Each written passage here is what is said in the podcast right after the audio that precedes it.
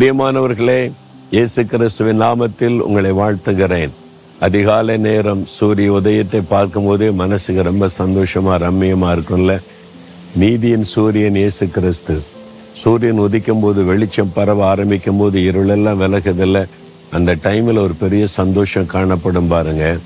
அதே மாதிரி நீதியின் சூரியன் நாம் இயேசு நம்முடைய வாழ்க்கையில் உதிக்கும் போது நம்முடைய வாழ்க்கையில் இருக்கிற இருளெல்லாம் விலகி உள்ளத்தில் பெரிய சந்தோஷம், மன ரம்மியம் உண்டாகும்.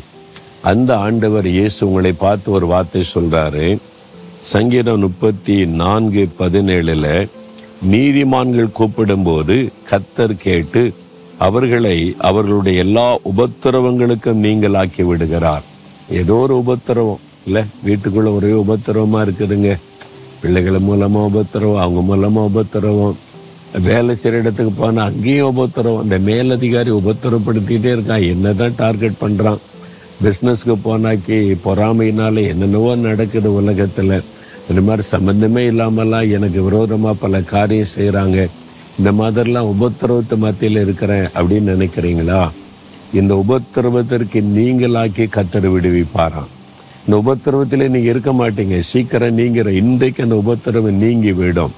ஆனால் நீங்கள் அவரை நோக்கி கூப்பிடணும். அதான் சொல்கிறார், நீங்கள் அவரை நோக்கி கூப்பிடும் போது அந்த உபத்திரவத்துக்கு நீங்களாக்கி மீட்டு கொள்ளுவாராம். கூப்பிட்றீங்களா? இயேசுவே, இந்த உபத்திரவத்திலேருந்து எனக்கு விடுதலை தாங்க, நீங்கள் வாக்கு கொடுத்துருக்குறீங்க, உபத்திரவத்திலேருந்து நீங்களாக்கி விடுவிப்பேன்னு எனக்கு விடுதலை கொடுங்க, இன்றைக்கே இந்த உபத்திரவத்திலேருந்து விடுதலை. நீங்கள் ஜெபித்து பாருங்கள், நடக்கும். ஆனால் யாருக்கு செய்வாராம்?